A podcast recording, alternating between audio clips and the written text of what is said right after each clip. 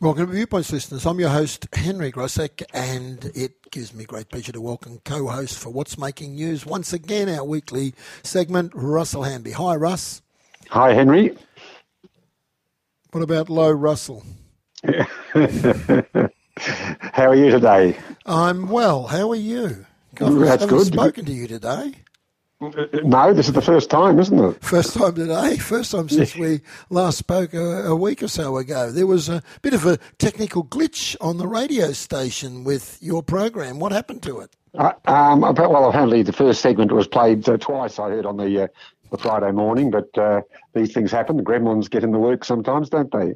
Well, I was talking to Bill, who is our technician down there, and he mentioned that you rang him up and said uh, on the radio, not on on on on the podcast, that the first segment was played twice, and that you were sort of um, a little bit um, perplexed, would be the nicest way of saying it, by that, and uh, he thought it uh, it was very funny to tell you that there was a, such a demand for a replay of that from the listeners that he never got round to playing the second segment. no, that's not true at all. I didn't uh, ring Bill. He's done, does a great job, doesn't he, putting up all the bits and pieces together for the station. Yeah.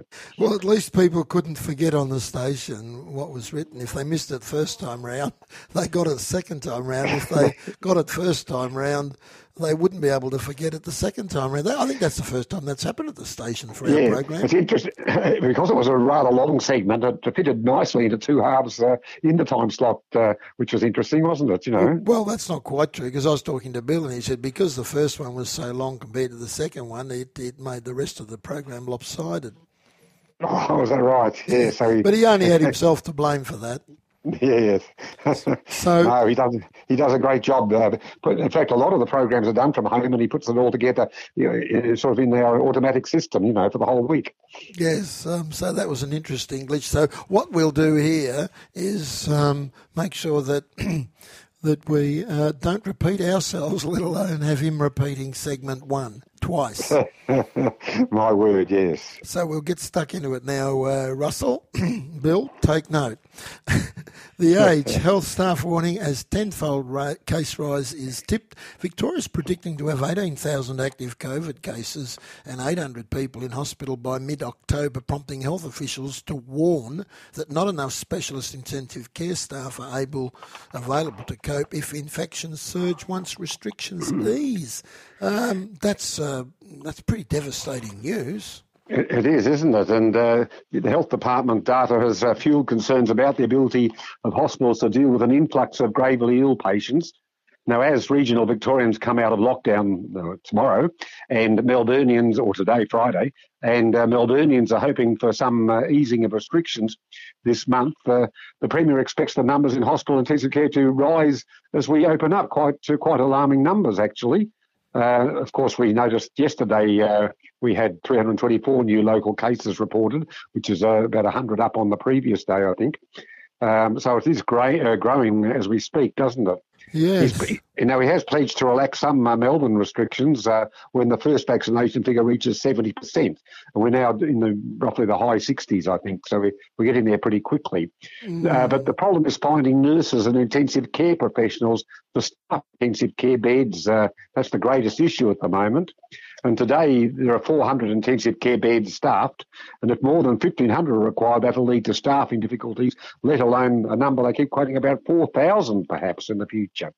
Yeah, look, it's a real it's a worry. Hmm. It's a real dilemma because on the one hand we want to open up because of all the reasons that uh, have been well articulated uh, both on this program and in almost all other places, and yet on the other side of the coin, our health system now is in fear of crumbling, and we've canvassed that, um, and so have many other forums. It's uh, it's it's it's a real dilemma, isn't it? Yes, it is. And they're doing things like uh, now they're streaming COVID 19 patients not in the one hospital, across several hospitals.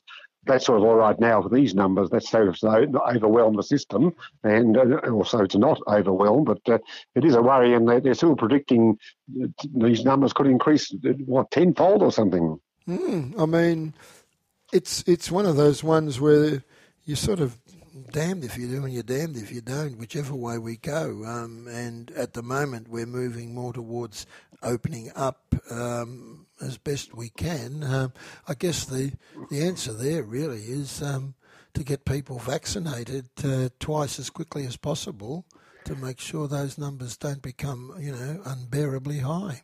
That's right, and I think it's it's not just a single vaccination rate. We're looking more at the double rate to be uh, eighty percent, aren't we, to really mm. open up properly. Mm.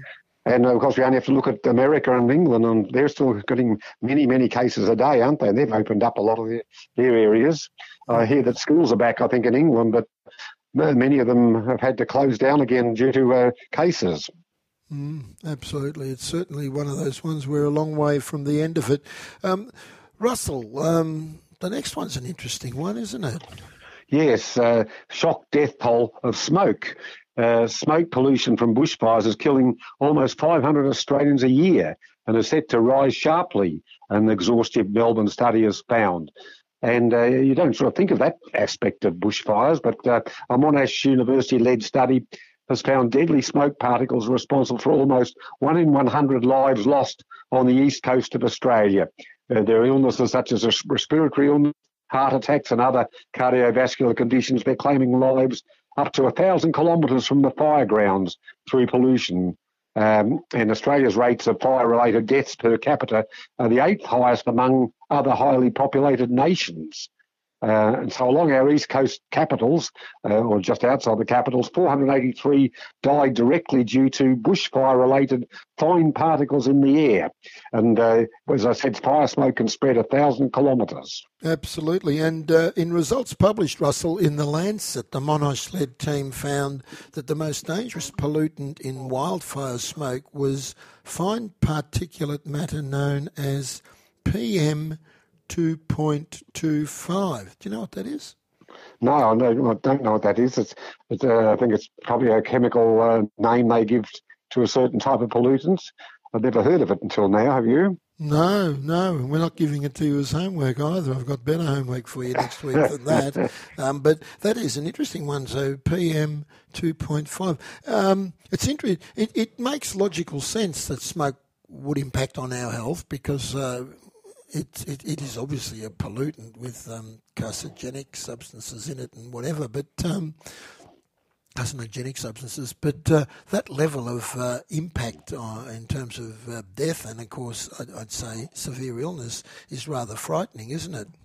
Yes, it is something we don't tend to think about in uh, when our bushfire seasons come about. But uh, when you think about it, it's logical that uh, there's even mercury and lead to small amounts in some cases, isn't there? So all sorts of nasties in it. And of course, the death toll on wildlife would be significantly higher, wouldn't it?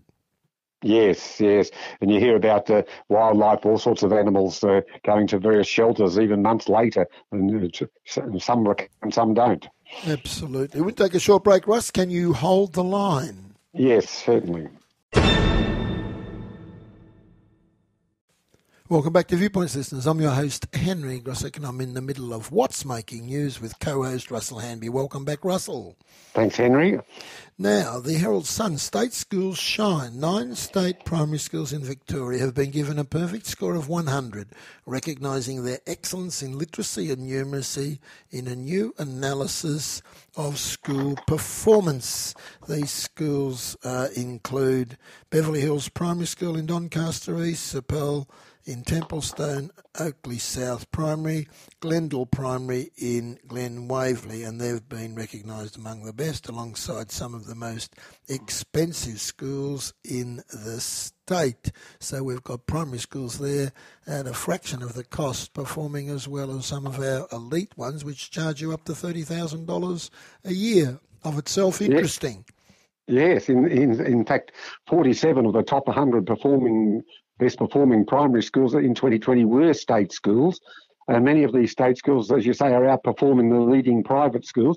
Now, of course, several private primary schools have done very well as, as well, but uh, focusing on this, several other suburban state schools recorded 98 or 99 out of 100, which is the top score. Uh, apparently, I don't know quite what the score measures, except that it's an index of performance, not a ranking. They didn't go in the article to exactly what the criteria was for the score, did they? No, they didn't. Um, but um, the bottom line is that's an exceptional performance in those NAPLAN results by uh, all those schools. But it's uh, as an advocate of public education, uh, it's very heartening to see that uh, our, our state schools um, do not fall behind the independent schools um, in in in what they can uh, do with our, the education of our children. So that's um, that's a, a, big tick to all of those schools, including those four: Beverley Hills Primary, Sir Pell, Oakleigh South Primary, and Glendale Primary School, getting the perfect rating of hundred. Moving on, Russell. Yes, so moving on, from the age, media loses Facebook appeal. The High Court has ruled that media outlets are legally responsible as publishers for third parties' comments on their Facebook pages in a decision with implications for all social media users.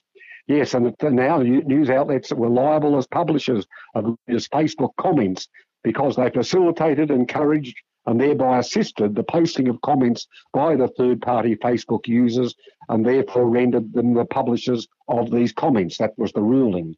Now, Facebook has recently given the host of public pages more control over comments. Until recently, you couldn't take away the comments in mass. Um, but now they're allowing a little bit of freedom there. Professor David, a defamation law expert, says you don't have to prove fault. All you have to prove is a voluntary act of participating in the dissemination of the defamatory material.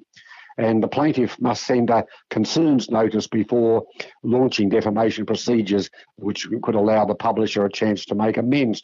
I suppose as long as there's that buffer where the person complains to the uh, publisher, I suppose, and they take it down in good time.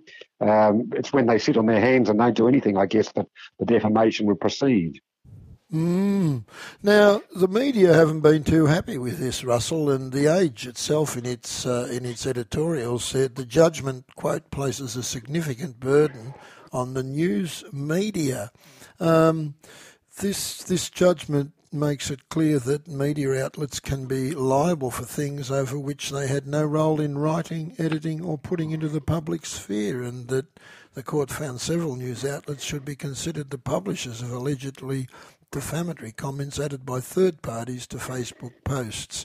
For example, about former Northern Territory youth detainee Dylan Voller. Um, it, it's interesting that ruling, isn't it? Yes, and it can even be taken further to just uh, the average person in the street who has a Facebook page and makes a comment about something and gets a, a, perhaps a nasty post back, and you don't really have any direct control over over that at the time, and uh, it, it, could have wider implications, couldn't it? Mm, I mean, what you notice, a lot of people will repost other people's posts or will make a yes a, a comment about let's say on, on Facebook, Instagram, Twitter, they will refer to other comments. Uh, this can land you into, this can land not only you, but the person, the other person in trouble. Yes, that's right. It's got wide implications, that hasn't it? I mean, obviously, uh, the talkback stations, the commercial stations, they have their dump buttons and that. And apparently, uh, during the public affairs, uh, like morning programs, they actually have someone riding the dump button, just ready to press it at the slightest thing, because you can't really vet what the listener says. That's why they have that seven or ten second delay, don't they?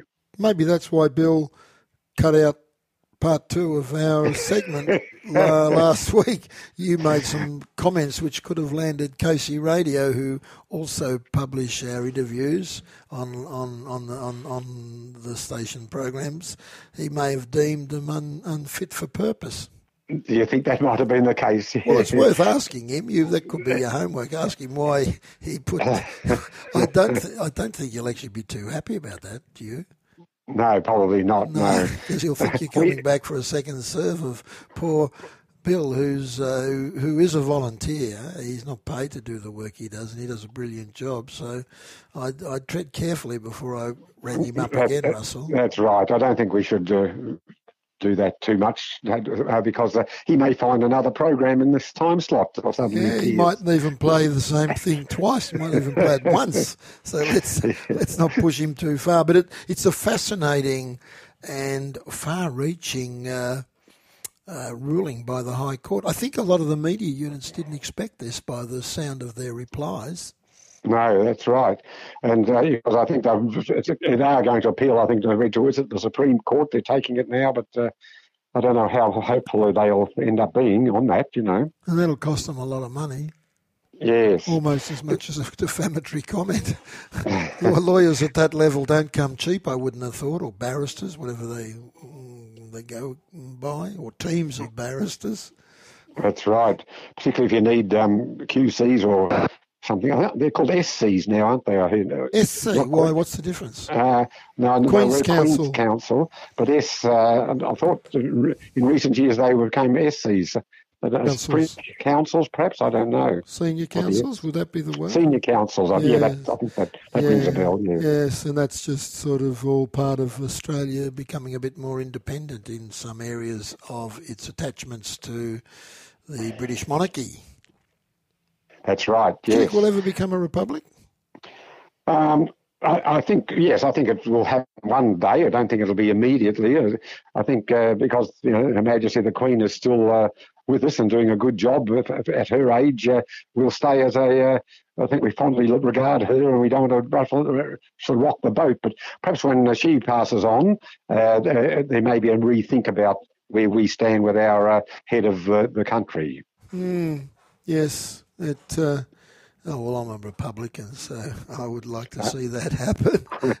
it's a, like a, a, a, your political persuasion, isn't it? Uh, Republican versus monarchist. Yeah, and yet, and yet it shouldn't be. It it should be separate to politics. But you're right. For for too many major issues, you can define people almost by uh, the issues on which uh, the direction on which they take with an issue by a political party. But I don't do that because of a political party allegiance or otherwise. I just believe our country should be a republic. What do you think? Are you prepared to say?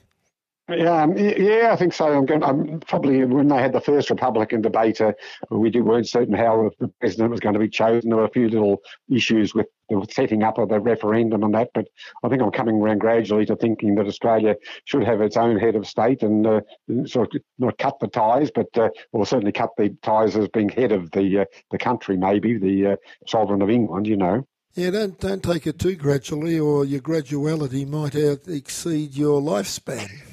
Well, well, way when you when you run out of gas, mate. You... That's too many decades ahead of me, I suppose. Really, I'm sure you have, Russell. And times on the wing, odd spot. This is a funny one. It is, yes. Um, English three-year-old Clodagh, is that how you pronounce it? Clodagh Mae Cafferkey, kept up a family tradition when she got her head stuck in a toilet seat during potty training. Her dad did the same thing 34 years ago. And both also ended up in the uh, local newspaper for their effort. Firemen were forced to use cutters to free Clodagh Mae in uh, Hart Hartlepool, and she took the incident in her stride and was pleased to get a teddy bear and a ride on a fire truck once freed. so there's a case where both father and daughter, you could say, have gone to potty, couldn't you? You could, and and it would be hard to say that um, she she was just following her dad's example because I presume she clearly she wasn't there 34 years ago. Um, no. Or you could say it was in their genes. You could, yes. yes there's, a, there's a few puns in, in that one, isn't there? Yes. Uh, but um, all ended well, which is the main thing. And she got a teddy bear and a free ride in a, tr- for a fire truck. Yeah, it was probably almost worth it, wasn't it, to do that? Yeah. uh, almost worth it. Well, Russell, that takes us out for this week um, on What's Making News. And let's hope Bill plays track one and track two and uh, doesn't find something in track one or two that uh, might cost the station a lot of money. Right. I think we were pretty good today. Let's hope so. That was What's Making News with Russell Hanby. Listeners, uh, we'll take a short break.